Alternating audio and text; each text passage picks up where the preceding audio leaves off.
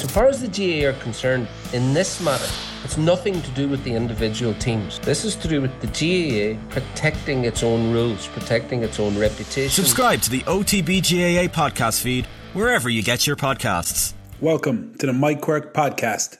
Now give me my theme music.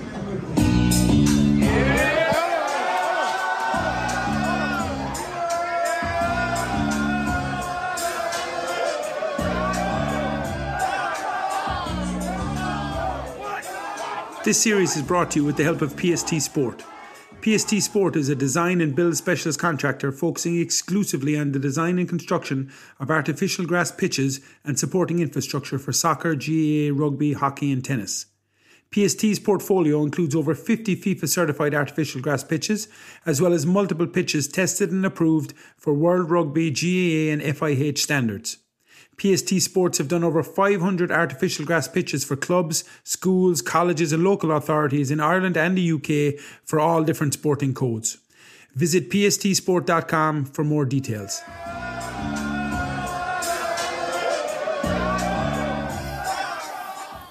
Welcome again, everybody, to what is our final episode of the series, where we've tried to take a slightly closer look at coaching and see if we can all find different ways to improve what we do.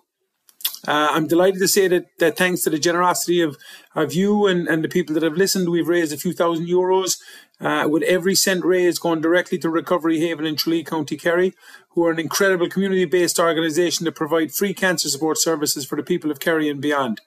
Uh, while this is the last episode, I'm going to leave the fundraiser run for another couple of weeks before shutting it down. So I'm encouraging anybody who has listened and found some kind of value in the content of the conversations, you still have time to donate to a very, very worthy cause through the link in the podcast description below or on my Twitter page or social media at Mike Quirke.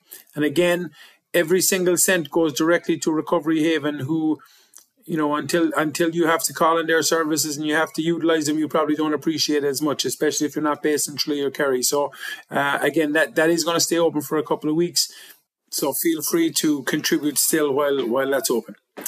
Uh, okay so getting on to this episode. Look the the last series I would have wrapped up in a similar way to this. Uh, as these roll out and different guests come on and and uh, people send in different queries to me through social media, through the email, through different things um, about the guests, about different points that they make, questions about what they're talking about, or, or different research, um, or, or stuff just generally about your own context within coaching, whether you're coaching at under sevens or nines, or you're coaching at 18s and 21s. So I, I've tried to put a few of those together. I've taken a few kind of common ones, and, and we'll try and tackle those over the next little bit.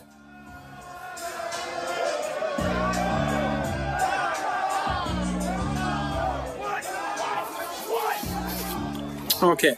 Um, it is much easier when there's somebody else here fielding questions and doing a lot of the talking as well. But when I'm on my own, it's a little bit stranger. So anyway, I'm going to get straight into it with these questions because there were some of these were, were common and, and I picked out the ones that I thought were, were most interesting that maybe we'd learn a little bit something from. So uh, question one from Sean, who sent me an email.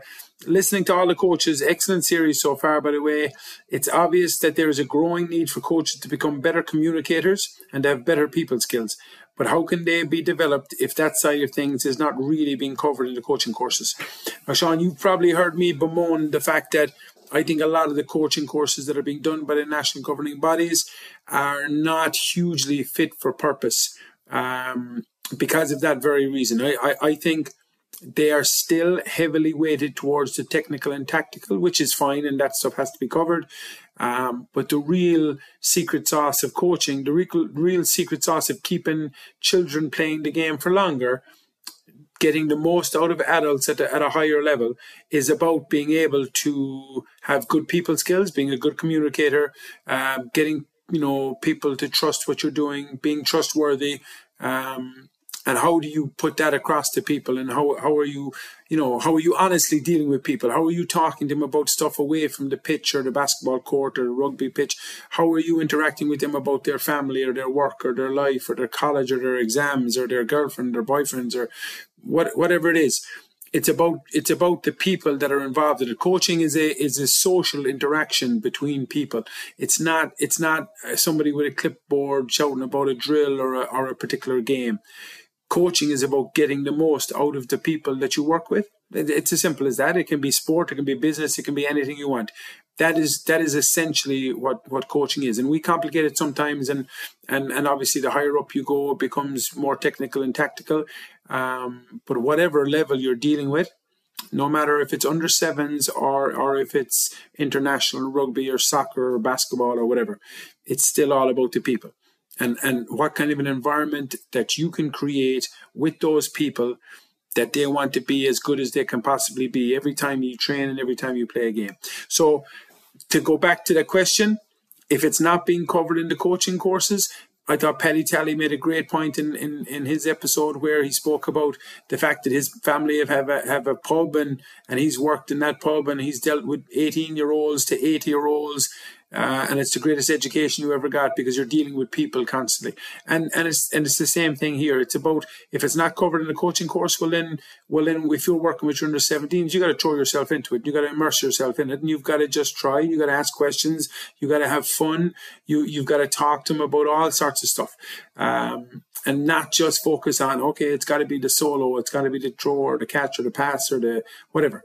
Um, it's the other stuff is how you win them over. And and being being an honest and straight up person obviously makes things a little bit easier. So you have to have you know like Ron O'Gara would have spoke about you you have to have a, a high level of of uh, of honesty yourself I suppose if you want other people to display those kind of characteristics. So I think that's the that's the main thing. Obviously it would be great if those national governing bodies started to to to spend more time you know equipping people with the skills to interact with people and, and to understand that it is a social interaction between people. And that's what coaching is. Um, but in the absence of that, you're just going to have to get to your sessions. You're going to have to work with the people you are, and you're just going to have to develop skills by, by throwing yourself into it and finding out exactly what it is that makes them tick. And once you have that information, that's the stuff that really matters. The rest of the stuff, you know, that's fine. It's important. It's, it's good but it's nothing it's nothing like the quality of the relationships that you can build when you actually get to know people um, so sean yeah thanks for that one that was that was um, that's an important one and a common one that probably ran through a lot of them okay i'll, I'll jump on to the second one uh, stephen I coach basketball. Uh, I really enjoyed Alan Keane's take on the whole process. Any specific advice for coaching underage basketball? Um, no, I don't. I, I haven't ever actually really coached basketball, Stephen. I, I would have played basketball, uh, and I've spoken over the course of these two series to some really accomplished basketball coaches, even going back as far as Russ Bradford and um, Nick Potter, who's worked over in, in Duke University basketball, and Keane, obviously, in this series, and uh, and different people. And, and and again, I don't think the game, I don't think the game particularly matters, Stephen. I, I, I think at this stage we understand that coaching is kind of made up of three main areas, and that's your technical and tactical, and then and then the other side that I was just talking about a minute ago are those what I call the people skills. Um, I think they are the they are the three key components of of coaching. There's lots of other stuff, and you can get more technical and um, you know look at all the physical development aspects of different things, and that's that's you know you know that's probably outside of my remit. That's not my area of expertise. But in terms of the actual nuts and bolts of coaching, it is technical and tactical and, and, and people skills. That's that's what it's all about. Um, and again, whether it's whether it's basketball or it's rugby or it's soccer, it doesn't really matter. It's it's about keeping kids playing. And if you're talking about coaching, I don't think you mentioned what age group you're coaching, but whatever age group you're coaching, like when I go and I watch my kids play and I see them standing behind cones, uh, or I see other people's kids standing behind cones waiting for a goal, that's the stuff that that that isn't what we want to we want to see as coaches. We want to make sure that if a kid is at our session, if that's a basketball session, we want to make sure that every kid is a ball for as long as they possibly can. Donaghy Kieran Donaghy spoke about his camps. We might have 150 kids for three hours in his camp. But when they're doing stuff with a ball, every single kid is bouncing a ball or passing a ball or shooting a ball that everyone has a ball all the time. We're not standing behind lines of 10 or 15 people. We want kids, if they're with us for 50 minutes, for 60 minutes, we want them as active as we possibly can have them for all that time. So if you're coaching basketball and you've only got 10 or 12 kids, you need to have 10 or 12 balls. Those kids need to be bouncing left hand, right hand, everywhere they want to go, up and down the floor. If you're shooting layups and you've got most halls now have probably two, four, six baskets, probably two side courts, and you're running shooting layups and jump shots and bank shots and every kind of shot in every ring. Um, and then you're playing games. If you've got 12 kids, instead of playing one game, which, you know, I've seen coaches play six on six, you play two small sided games, three versus three, three versus three. And if you're playing three versus three, and this is the same for soccer, football, rugby, if you're playing small sided games where the number of the participants is lower, every child is getting more touches of the ball. They're then having to make more decisions. They're getting to increase their their their game IQ where they're they're making those decisions in real game time. So they're seeing a pass, they're seeing when they should shoot, they're seeing what they should do defensively. Whereas if they're in a game with bigger numbers, they're getting less touches, less decisions to make, and it's not it's not improving their game as quickly as we would like. So small sided games loads of touches of the ball, throw away the cones. We don't need them for basketball training, for a lot of football training, for a lot of rugby training, a lot of soccer. Cones are a bit of a distraction. We we can we can do a huge amount here by maximizing the number of touches every kid is getting when we're doing a little skill set stuff, and then by maximizing the number of touches and decisions they have to make by playing small sided games with small numbers.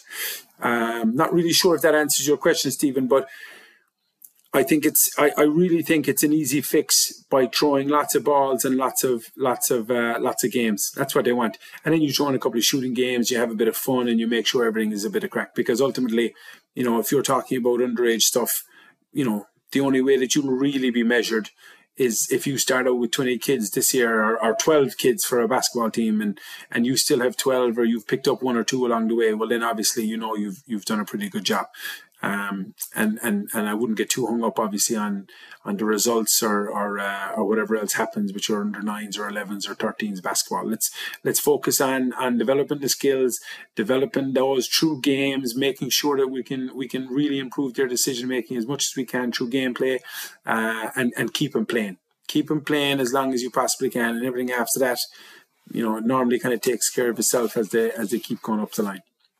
Uh, okay, Next one.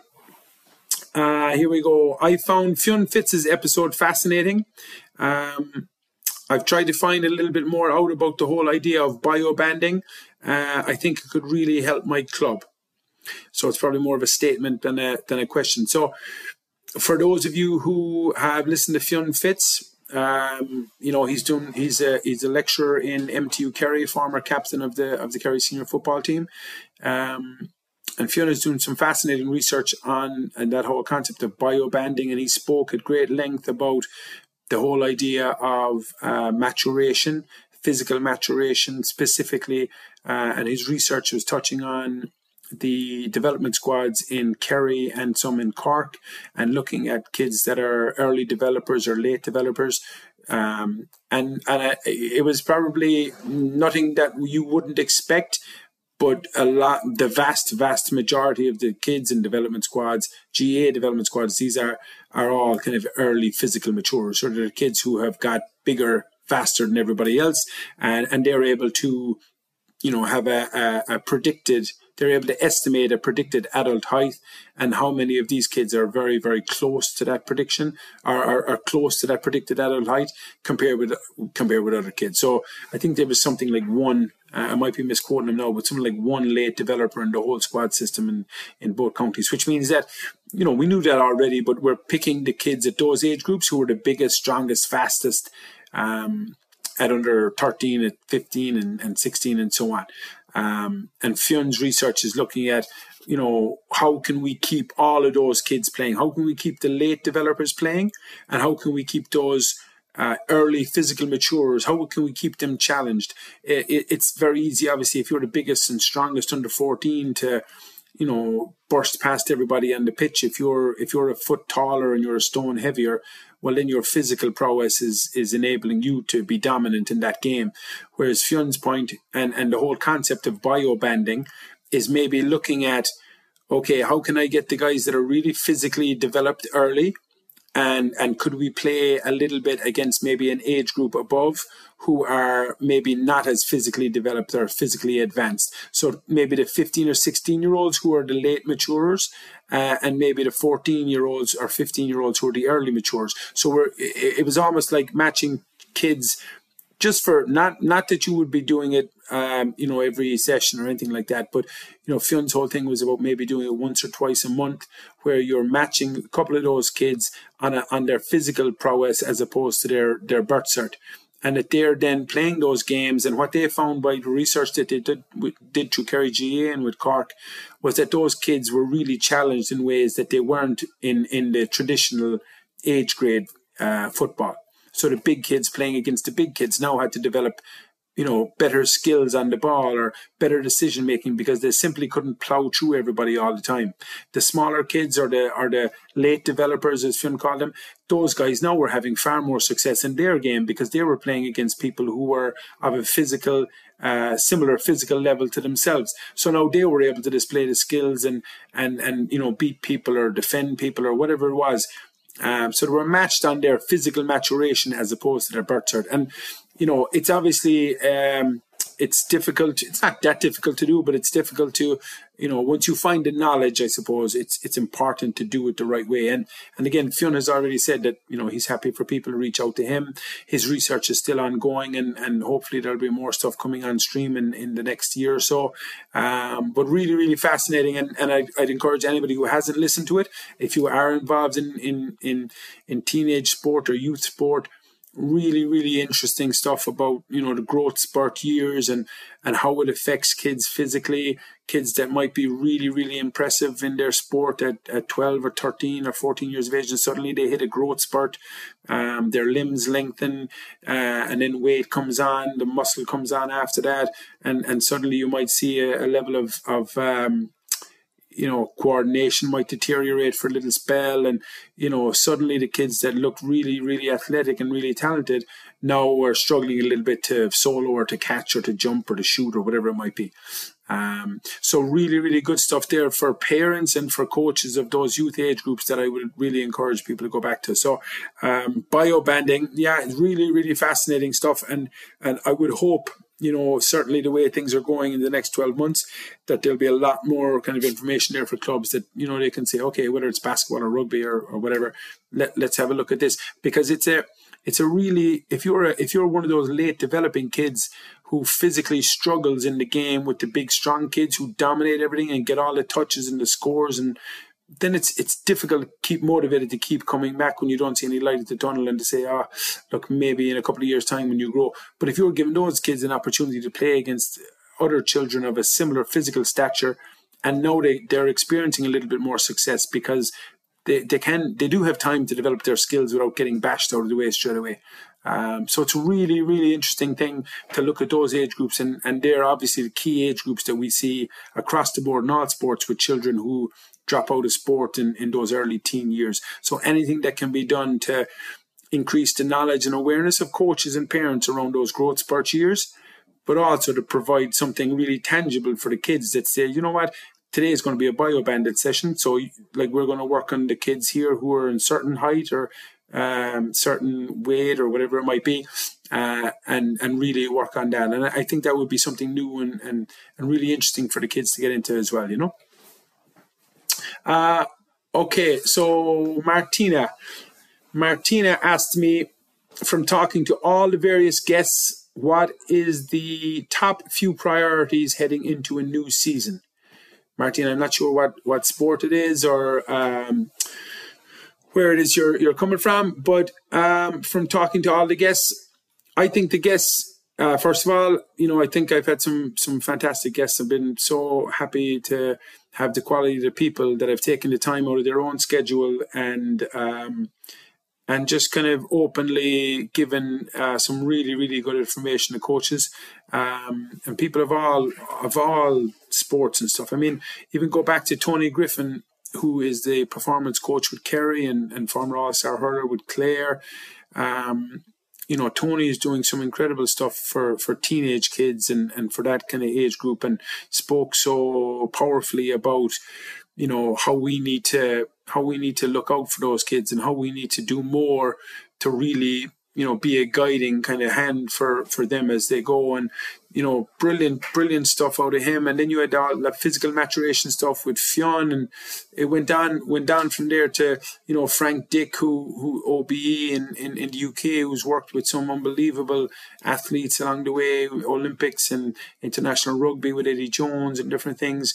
Ron O'Gara obviously recently Paddy Tally who who's obviously coaching Kerry and, and would have coached Tyrone and managed um, Down and uh, there was just there was just so many really really good quality people. So uh, from all the various guests, Martina, I think I think a lot of the, the, the stuff that I took from a lot of the conversations would have been uh, that I spoke about already is the kind of people skills. Uh, I think I think that has kind of shone through all of them. Um, yeah, there's people that, you know, say this is a really good game. And, and these games are really important because it puts kids in positions where, you know, they see something that they're going to face in a game, in a, in a real scenario. So, so games based coaching is something that that we know about is there and it's very very important. And and there is a shift away completely from not completely i shouldn't say that from drills based coaching. So just drills still have a, a, a, part to play within coaching and we all know that. Um, but its part has has become a little bit uh, lesser over the years, I'd say. Uh, and games based coaching uh, or a constraints led approach to coaching where where we have to put different little constraints or, or, or different conditions on games. Uh, we, we lessen the numbers, we change the pitch dimensions, uh, and we and we you know have plenty of repetitions of that where people get opportunities to to see what they're going to face ahead of them. Um, and again, that like the number one thing that we find in games at any level you know that, that what separates the really really good from the really really great is ultimately their decision making so their skill set is a is a big part of it but we all know players who are hugely talented hugely skilled but at crucial times make poor decisions or what we think are poor decisions and gives a ball away or try a pass that's not on or take a shot from a poor angle that should never be taken. What, whatever it is. So by games based coaching and by playing those games over and over and over again we're giving people that that opportunity to really sharpen that that game IQ that game intelligence or that decision making aspect of it. So like that's that's we know we know that's there and that's probably the that's probably the crucial kind of technical aspect to it. The tactical is is very it, it's very sport specific. Obviously, you got to find who, what is your team, what are their strengths, what are their weaknesses, what are you trying to achieve, you know, what are you capable of, of getting out of them, and then you you design a, a you know a, a game plan or or a, or a, or a vision for that team based on on the collaboration between all of you. So players are involved in that process. You're asking you're asking where do you want to go? How are you going to get there? Are you willing to pay the price to get there? Uh, whatever that means in terms of training or diet, nutrition, weights, and you know all the other stuff. So you know there's obviously a cost to you know to any kind of a payoff that you're looking for, but so there's all of those all of those things are really really important and, and i think a lot of people touched on those all the way through. Uh, but for me and you know i'm probably repeating myself at this stage but the the other side of it the people skills are are the most to me the most important part of it. Um, and and and like you know questioning was a big part and a lot of people mentioned questioning tony griffin mentioned it alan keane mentioned it you know paddy tally spoke about it uh, Frank Dick spoke about it. Lots of people. Ron O'Gara spoke brilliantly about it. Lots of the these coaches, like top top people in their field, you know, talk about the value and the importance of asking people questions, asking whether they are seven, nine, 29, 46. It do, it doesn't matter. The power of questioning for coaches is is and again I've said it before I think is the most underutilized tool in in the coaching toolbox. We are so uh, we are so quick to to want to show how smart and learned we are by by providing the solution to the problem that's in front of us. When and that's okay, we, we, we can do that, but the first thing should be to try and find out can the player himself or herself can they find can, do they know what's going on? Can they find the solution to the problem that's being posed right in front of them? Um, asking them. And that's and that's the part of of playing a game. And we stop the game and we say okay what what is it that we're seeing right now? And how is it that we can find a solution to that problem?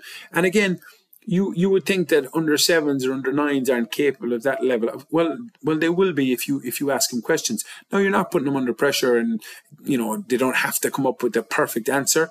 But if you're asking them the question suddenly they understand that that now their role in the whole process is far more valued than if you were out there just spitting at them saying yeah this is what you need to do. That's what you did wrong. This is what you did wrong. This is what you need to do next time.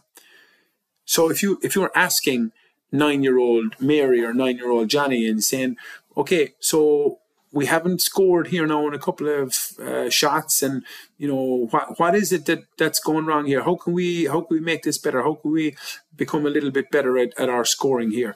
And maybe johnny says oh well look i don't know. I'm i'm just I, I can't kick off that leg or or when I'm doing a layup in basketball, I, I don't get my feet right or whatever it is. Whatever whatever it might be and say, okay, well, well let's let's really work on it this part. So right now I don't care if the ball goes over the bar. We're just watching your standing leg and how far that is away from the other one or whatever it is. Whatever point that they bring up, now we try and find a solution for that. So so we're we're we're empowering that person and this might sound now like you're saying I'm talking about a nine year old, but if you start treating a nine or an 11 or a 13 year old and you start asking them the questions and you show that you are a very valued participant in this process, that this is not just me as a coach dictating what we need to do.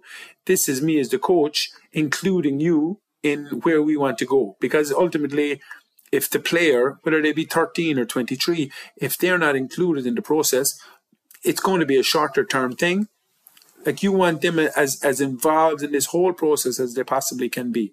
And there's lots of research out there that speaks about intrinsic motivation. And we get intrinsic motivation by starting at a level where we're asking people questions. Because when i when i'm asking you questions now i'm i'm I have to think about the question, I have to formulate an answer in my head, and I have to deliver that to you. And then even as I'm saying, I'm thinking about it again and saying, how could I improve that answer that I just gave? So now I know that you're valuing my input. So suddenly, suddenly I'm feeling better about myself, and and and, and that feeds ultimately along the way to a, a greater sense of intrinsic motivation. And intrinsic motivation, as I spoke about before, is what everybody wants to feel because that that is that leads to a more sustained uh, involvement in whatever that activity it is that you're doing. So the extrinsic stuff is is me saying, okay, you know, you got to go and you got to go swimming this morning, and if you do that, um, you know, you get whatever. Right? We'll, we'll go and buy a toy in Smyths toy store. Uh, and that's your reward. So it's it's that idea of a carrot or carrot and stick kind of thing. Whereas intrinsic motivation comes from myself. I want to go for a swim because I know it's it's good for my health or it's good for my you know physical development or whatever. Uh, so that's what we want to find, and and by asking people questions and by including them in the process, by involving them along the way as much as we possibly can, that's that's how we do that. So I think I'm probably gone off there now, Martin, in a bit of a on a bit of a tangent. But your question was about from the various guests what are the top priorities heading into new season? I, I think it's involving it's involving the participants, involving the players, involving the kids, involving the adults. It's asking questions. It's actually listening listening to their answers, and then it's it's taking your next step based on what they're telling you. It's it's talking to people. It's being a, a, a good person before a good coach. It's listening to what they have to say if they have stuff going on, of course you've got to take it into consideration and you gotta you gotta see if you can help out in any way you can. But ultimately, it's about having having having that kind of an environment, that kind of a culture where people are really safe to be themselves, to talk about what's going on, to involve you in it, and to make sure, especially especially if we're talking about underage stuff, that the hour that they're spending with you is the best, most serious crack they're ever going to have in that week. That they go home and they can't wait until they have the next training session on Saturday or Friday, you know, whenever it is. because I know that that coach, when they come down, they're fully invested in what I'm doing. They're a bit half mad themselves. They're giving high fives and they're doing rolls on the floor and they're kicking ball and they're jumping up and they're playing in the chasing games themselves. And they're the one that's going around tagging people. They're high energy. They're high fun. Um, are they the greatest technical coach that ever walked the planet Earth? Maybe not. Who knows? But Jesus, I really enjoy the hour that I get to spend doing rugby or football or soccer or basketball or whatever. Um, and that's and that's where we need to get to. So they, they are the priorities that I think everybody is, has has come with, um, Martina. So um, yeah, I think they're they're the key ones. You know. Okay, next one. Um, Dr. Phil Kearney episode was very good. Brilliant insight into the science behind small sided games. Thanks for sharing, uh, says Rob. Rob, thanks. Yeah, I, Dr. Phil Kearney was very interesting. Um, you know, one of the things that I think he was really, really strong on, obviously, he's a lecturer above in UL, and his big area is skill acquisition and how do we help, you know, people's kids, everybody to to um, to acquire skills as well as they can. Um, and one of the big things I took from him, I think, was that that skill is solving the problem that the moment presents. Uh, it's not the technique. It's not you know, having to drop the ball with your right hand to your right leg or jumping off this foot or making the pass this certain way. Skill, in his words, based on the research that he's looked at, is about solving the problem that the moment presents. And and again, he is a huge proponent, and, and research backs it up again, of of that whole idea of a games based approach to, to coaching, and that the, those kind of drills or specific skill exercises are you know, as he said, kind of a minimal necessary dose. Uh, and the big thing is about games give you context for, for decision making and for execution of the skills. Um, and I thought that was a really fascinating insight into it. And it just it just kind of reframes, you know, skills uh, and learning and and uh, and how we how can, how can we create that kind of an environment that helps kids, players, adults to develop skills you know as quickly as we possibly can. And how do we sharpen them and how do we keep them sharp and how do we improve them? Um, and again it's about giving them context uh, because it's about solving the problem that the moment presents. And and like traditionally i know i would have certainly and i'm sure most people when they think of skill they think of like a, an isolated you know somebody kicking a, a, a, free off the ground or or somebody ex, you know executing a really spectacular high catch where they're at the peak height and hands reached high up over their head fielding a ball or you know in rugby they're throwing a feint and and going and dipping a shoulder making a behind the back pass or we, we, we think of these isolated incidents of technique and and we classify them as skill oftentimes we do. That's the way we're we're we're kind of programmed to look at skill. Whereas realistically, it's it's it's what is the problem that I'm facing right now? How can I prepare a player or a team to be able to deal with that problem as effectively as they possibly can. Maybe it doesn't look as pretty as as as uh, as other people, but it's about getting the job done. And you think about skill, and I I play golf uh, at times, not very well, but I try to play a little bit of golf. And you think of somebody like, you know, Bubba Watson. For people who haven't seen Bubba Watson, you know, he's a he's a lefty who throws every kind of a different shot at at, at a golf course. Um, big, massive hooks or, or crazy big fades. Um, he is not in any way a pretty swing like a Rory McIlroy or anybody like that. But his skill, a lot of the time, maybe not so much right now, but his skill, a lot of the time, is solves the problem that he faces. Whether that's a big hook around a tree or or it's doing something crazy like skimming a ball across water, the guy is incredibly skilled and and um, and it's a different way of looking at it. Whereas you would look at a Rory McIlroy and say that is a beautiful skill, beautiful technique because he's so smooth and and so graceful in how he does it. Whereas Bubba Watson just has a different way of doing it, but it's still equally effective a lot of the time. Um, small little golfing tangent there for you. But uh, so Phil Kearney, yeah, uh, I, I agree that that Phil's episode I would highly recommend it for for for everybody really, but particularly those people that are involved with underage coaching at any sport if you want to learn about how how is it best that I can help my players to improve their skill development and and to continuously get better and to improve what they do, I would really listen to that episode and and and and, and you take a lot from it because again this this guy is a, a leading expert in the field and um, he's not talking about his own opinion. He's talking about evidence based research that he's studied and he's looked at from all sports and all contexts um, and and how it is that we as humans how do we learn? How do we pick up skills? And and what is the best thing for us to do as as coaches in those situations to see if we can really improve and and uh, and get on with it you know?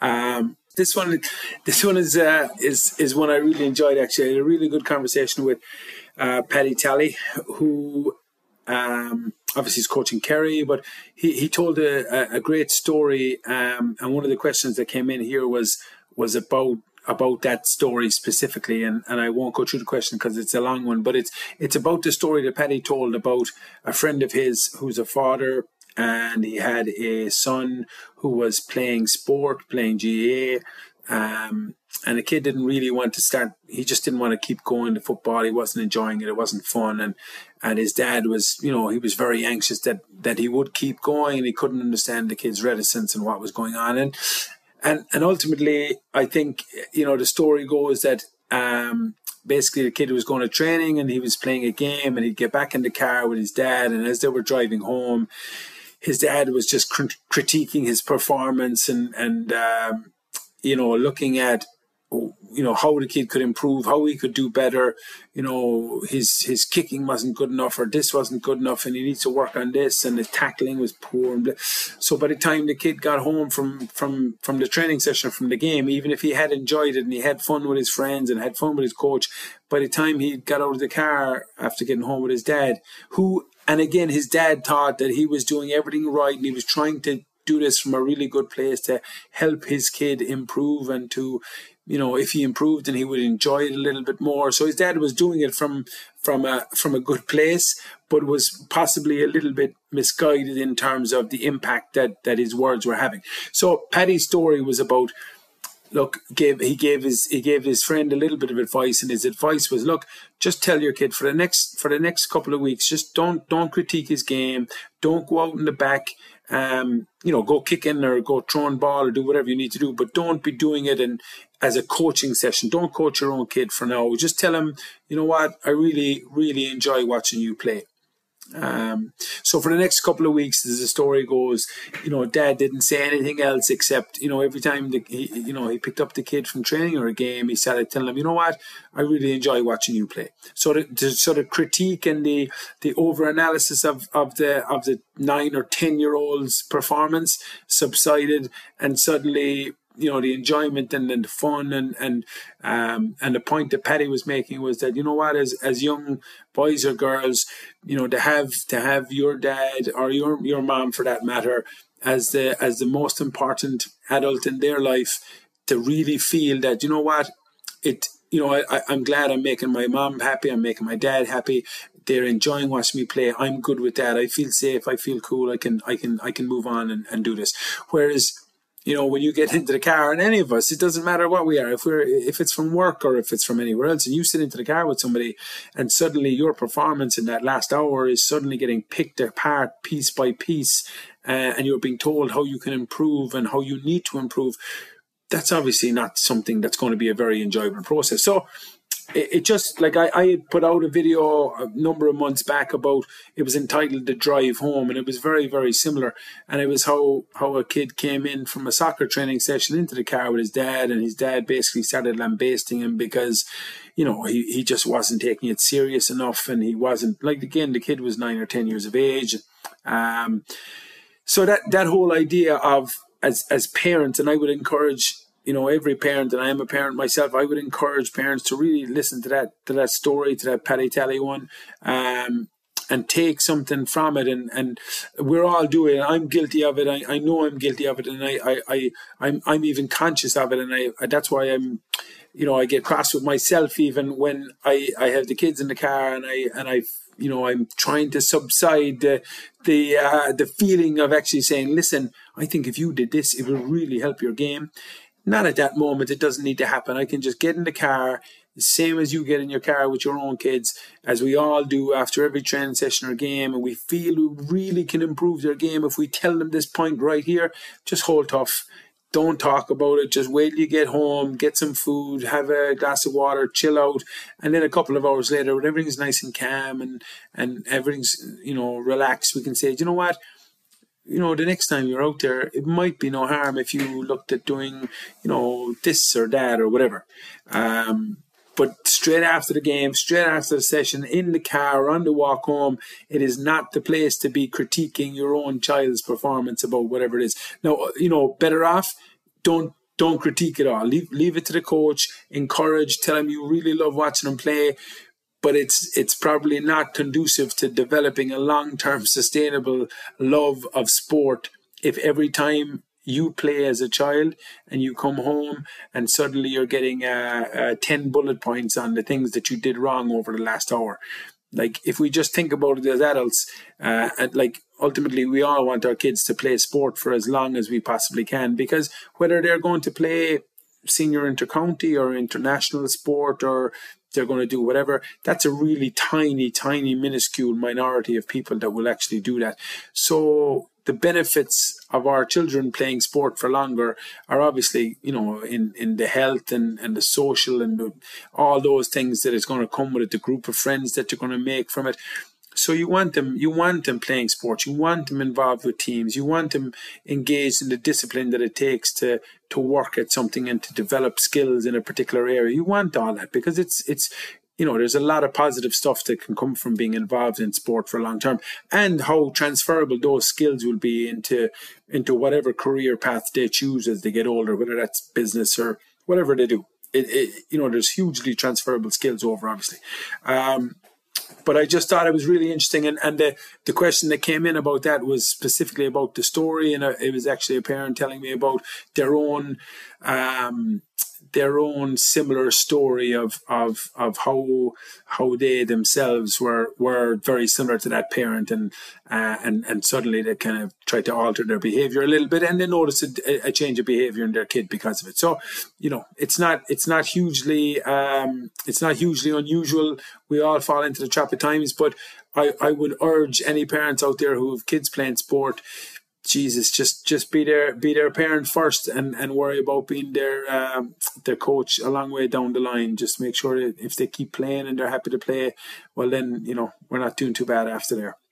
Okay, so I'm after rabbiting on for over 40 minutes now, which was probably a little bit longer than I had anticipated, and I, I still haven't got through a few of the questions that, that came in. So, um, look, I just want to say a, a couple of thank yous to finish this whole thing up it was never really my intention to do a first series, never mind a second series. So I'm I'm hugely uh, appreciative of all the people who have come on and and given their time to contribute to this. Uh, I've had you know from Tony Griffin and Fionn Fitzgerald, um, you know Alan Keane, Kieran Donaghy, Paddy Kelly, Dr. Phil Kearney, uh, Frank Dick, Ron O'Gara.